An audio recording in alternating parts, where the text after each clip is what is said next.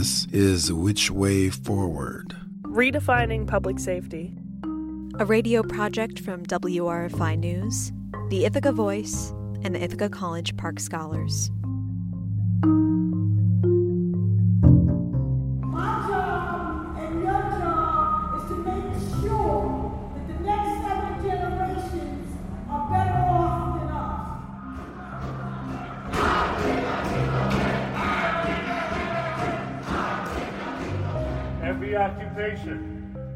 There are some bad apples in every barrel.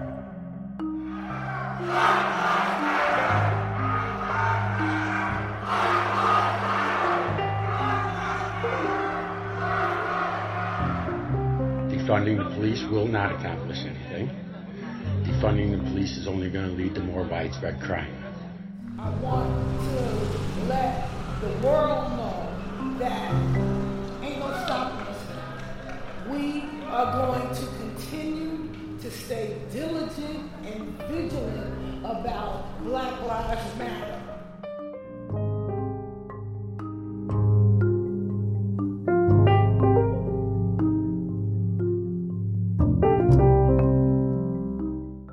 Around the nation, protesters have called for police departments to be defunded or reformed following the killings of George Floyd, Breonna Taylor, and countless other black and brown people at the hands of law enforcement. But here in Tompkins County, what's the best solution to reimagining public safety policies that will foster fairness and trust within each community regarding law enforcement?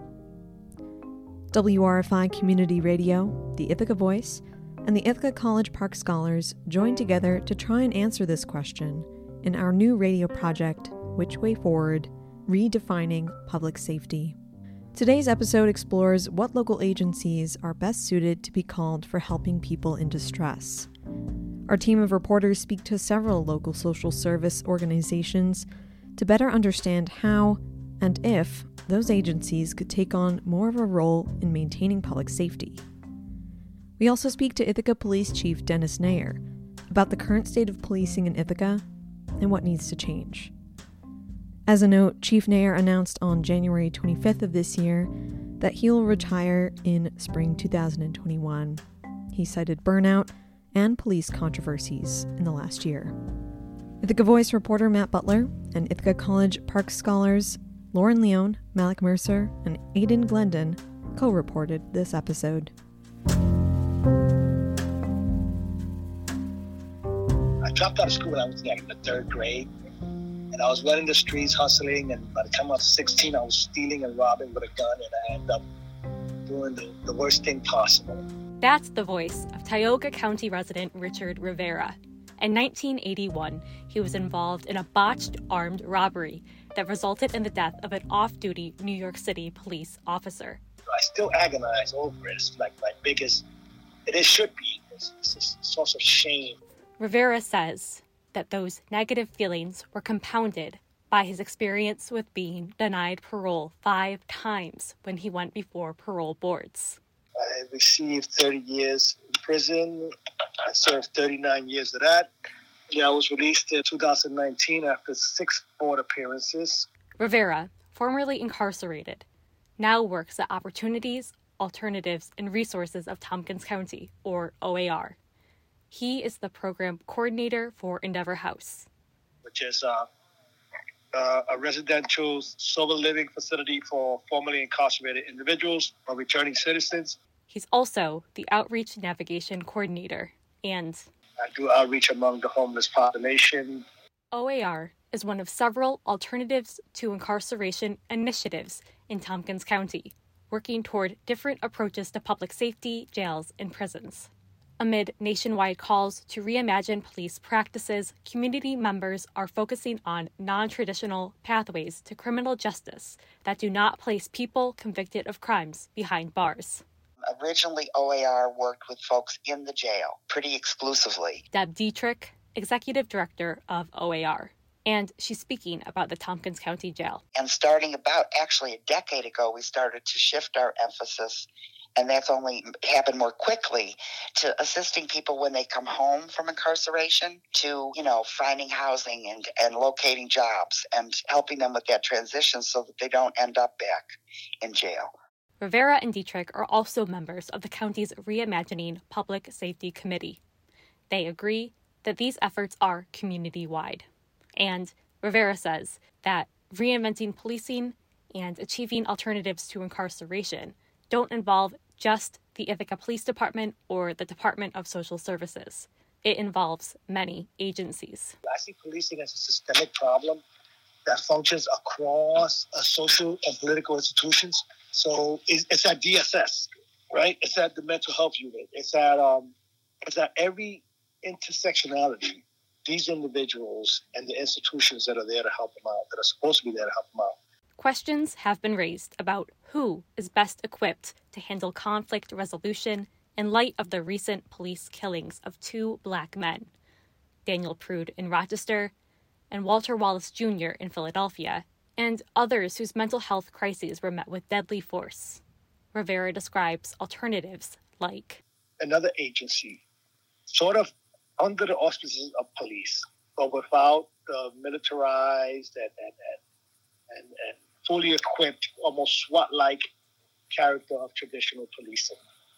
So we were like uh, mental health care professionals, uh, social workers, maybe even peers that could de-escalate situations, talk to people, and, and respond to aid to, to, to, to events in that community.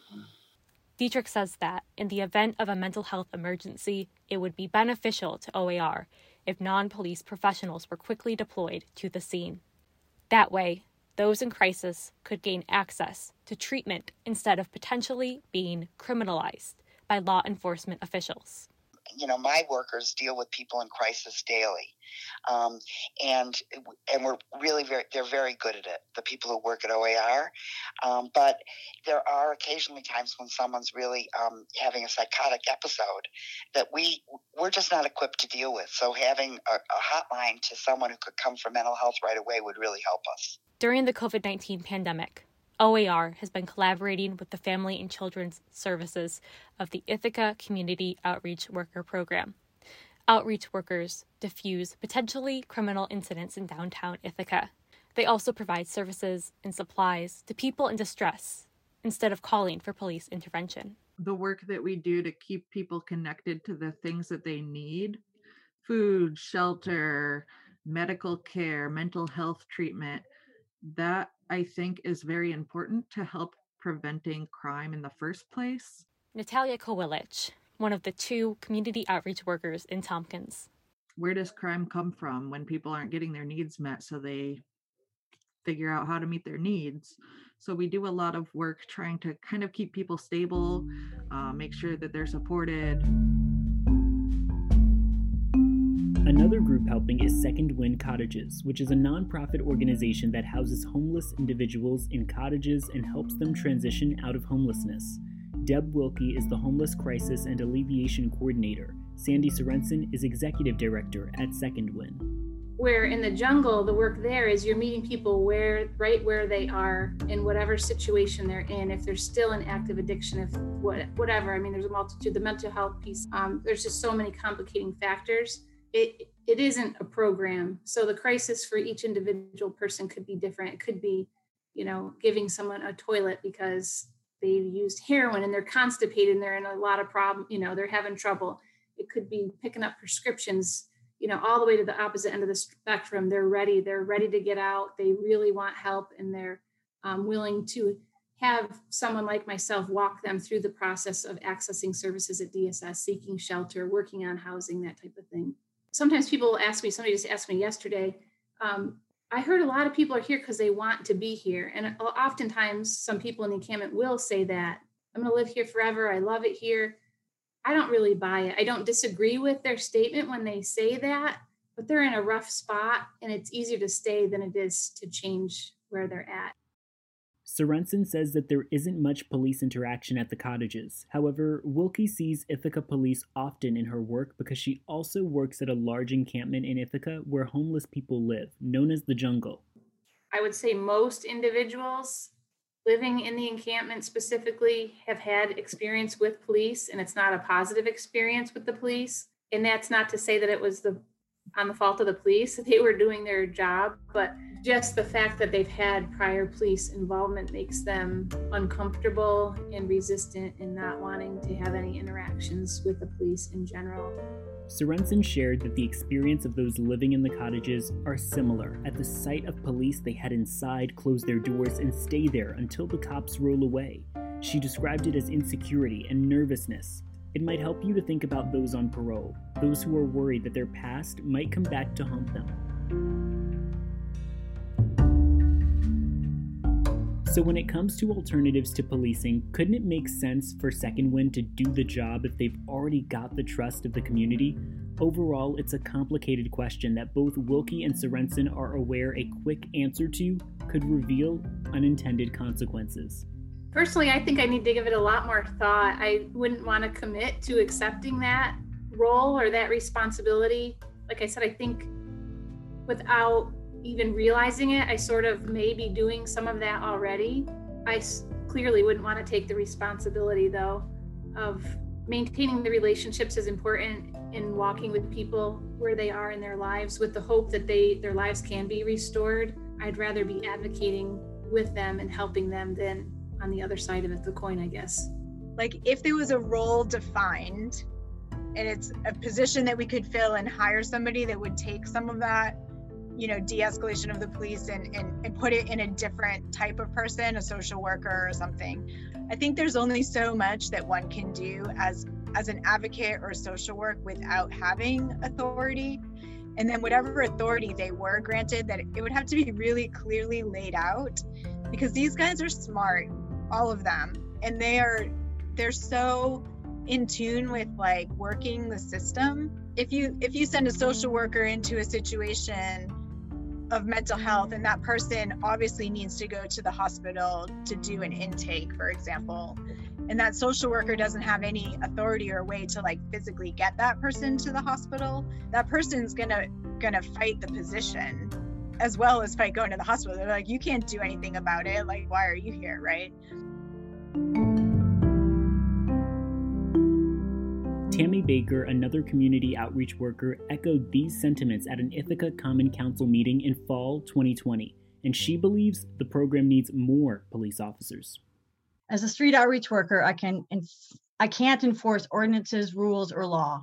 I can remind people of a better way to behave, so not to draw attention, to support them in what they may need in the moment. But law enforcement are the only ones that can enforce the rules. The fewer officers available, less enforcement is possible. To have a safe, vibrant community, we need to have police officers who aren't burned out, feel supported, and can show up for the community. Not funding the need for more officer, officers will have a negative impact on morale and burnout, and honestly, make my work harder. Ideally, we have more. Ideally, we would have more officers and outreach workers working together.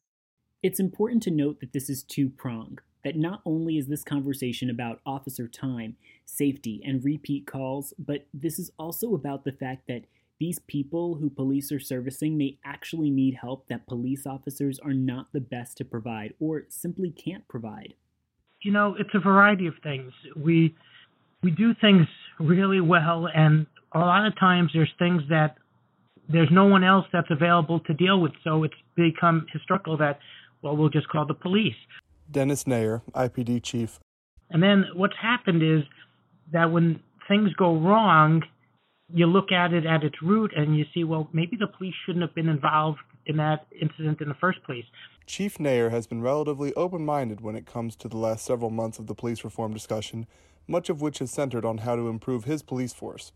He says he's tried to use the moment to soften public apprehension about police interaction, but also to assess what sort of duties his officers aren't best suited to handle. But as far as the reform movement, I think in a lot of ways it'll be a, a, very good way for us to highlight what we do really well, which we've been doing for a long time, and also give us a chance for introspection and see what we could do differently, what we could maybe um, no longer um, put ourselves in the middle of being involved with.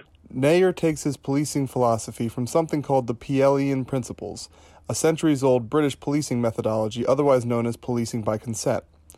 In Nayor's mind, being able to police a community is primarily reliant on that community's trust and approval of its police force. When his officers are put in position to deal with situations that are likely outside their purview, it raises the risk that the outcome could be negative and erode public trust, among other things.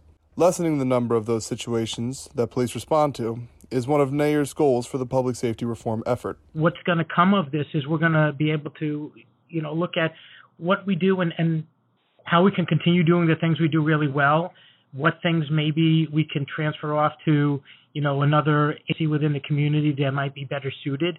And I think the most important thing is that people will know what we believe is important, and that's their needs and that they now have a clear voice and we're listening. It's universally agreed that one obvious, actionable step to improve local law enforcement is emphasizing the relationship between police officers and the residents they serve, an overall mindset known as community policing.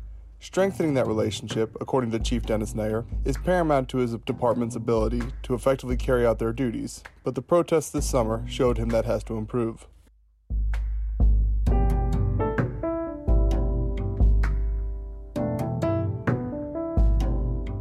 Playing out in the background of the ongoing reform efforts is one that has actually been in limbo for years locally the LEAD program.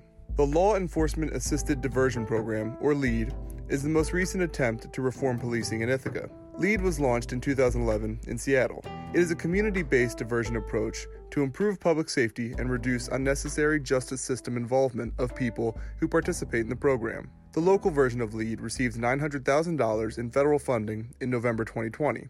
The city of Ithaca is aiming for it to be launched in spring 2021. Before the LEAD program, if an individual took part in a misdemeanor such as graffiti or petty theft, they could go before a judge or maybe even spend time in jail.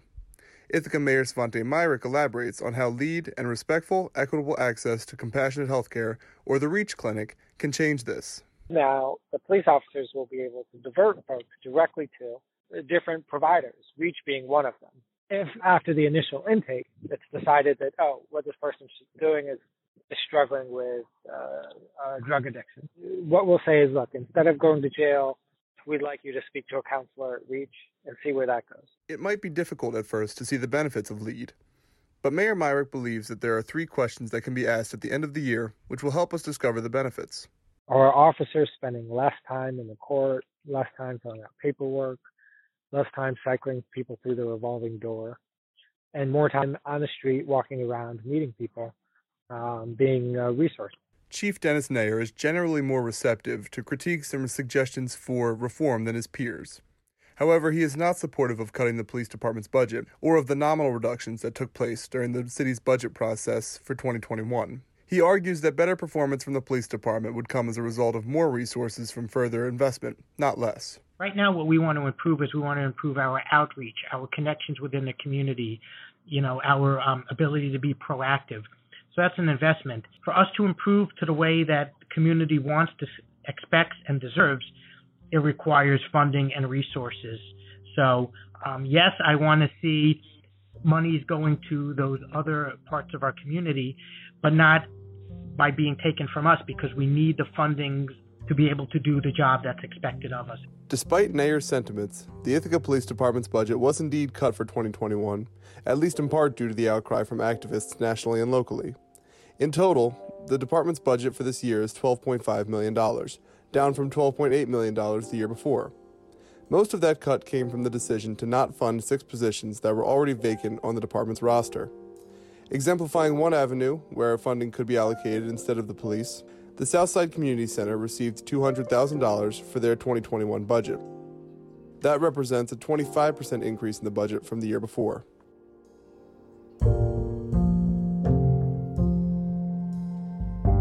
The calls to defund the police ask that community organizations that help disenfranchised community members be funded to in turn reduce interactions with police at the source. Alongside programs like OAR, Family and Children's Services, drug treatment programs like Cayuga Addiction Recovery, and more are programs that serve the youth of Tompkins County and look to provide resources to kids before they ever get caught up in the criminal justice system. One of those organizations is My Brother's Keeper, a national initiative with a local chapter in Ithaca that helps young people of color with their health and overall well being by addressing opportunity gaps and supporting community groups that align with its goals.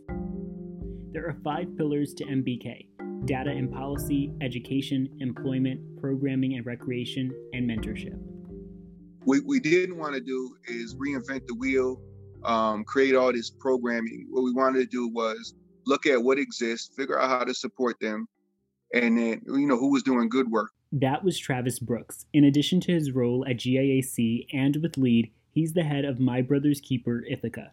My Brother's Keeper works as an umbrella organization and brings together programming through GIAC, the Youth Bureau, and the Ithaca City School District to support social justice, education, career planning, and community building for local youth.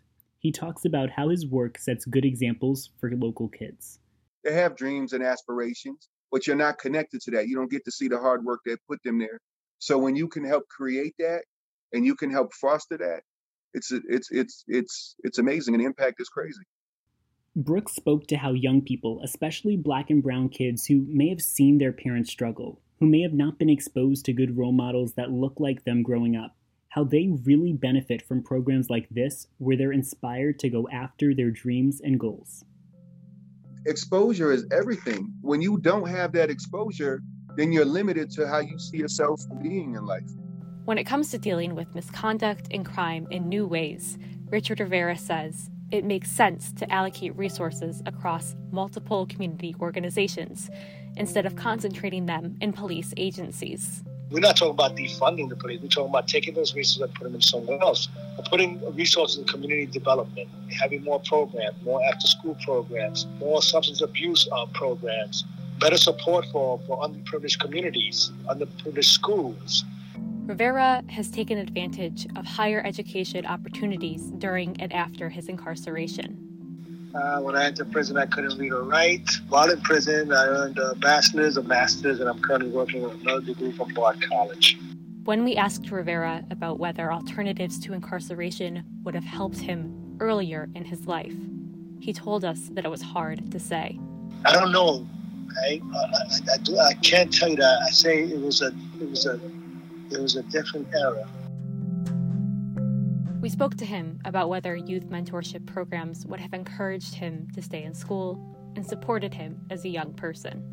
There was greater diversity and opportunities and educational programs would have helped back then. I think these exist now, right? There's more programs to address the individual's particular talents and needs.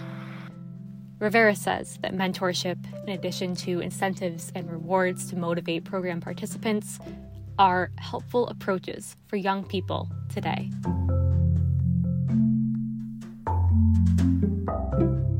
That was Ithaca College Park scholar Lauren Leone, who co reported this episode with Malik Mercer and Aidan Glendon, both Park scholars, and Ithaca Voice reporter Matt Butler. Jay Bradley edited today's episode, and sound design was by me, Michaela Savitt. Music by Blue Dot Sessions. Skylar Eagle helped with script editing, and the series is directed and executive produced by Anna Lamb and me. Special thanks to contributors Joanne Isbicki, Fred Balfour, Pamela Tan, Godfrey Simmons, and Tom Pudney for helping to develop the project, and to WRFI General Manager Felix Teitelbaum and Assistant General Manager Peter Champelli for their support.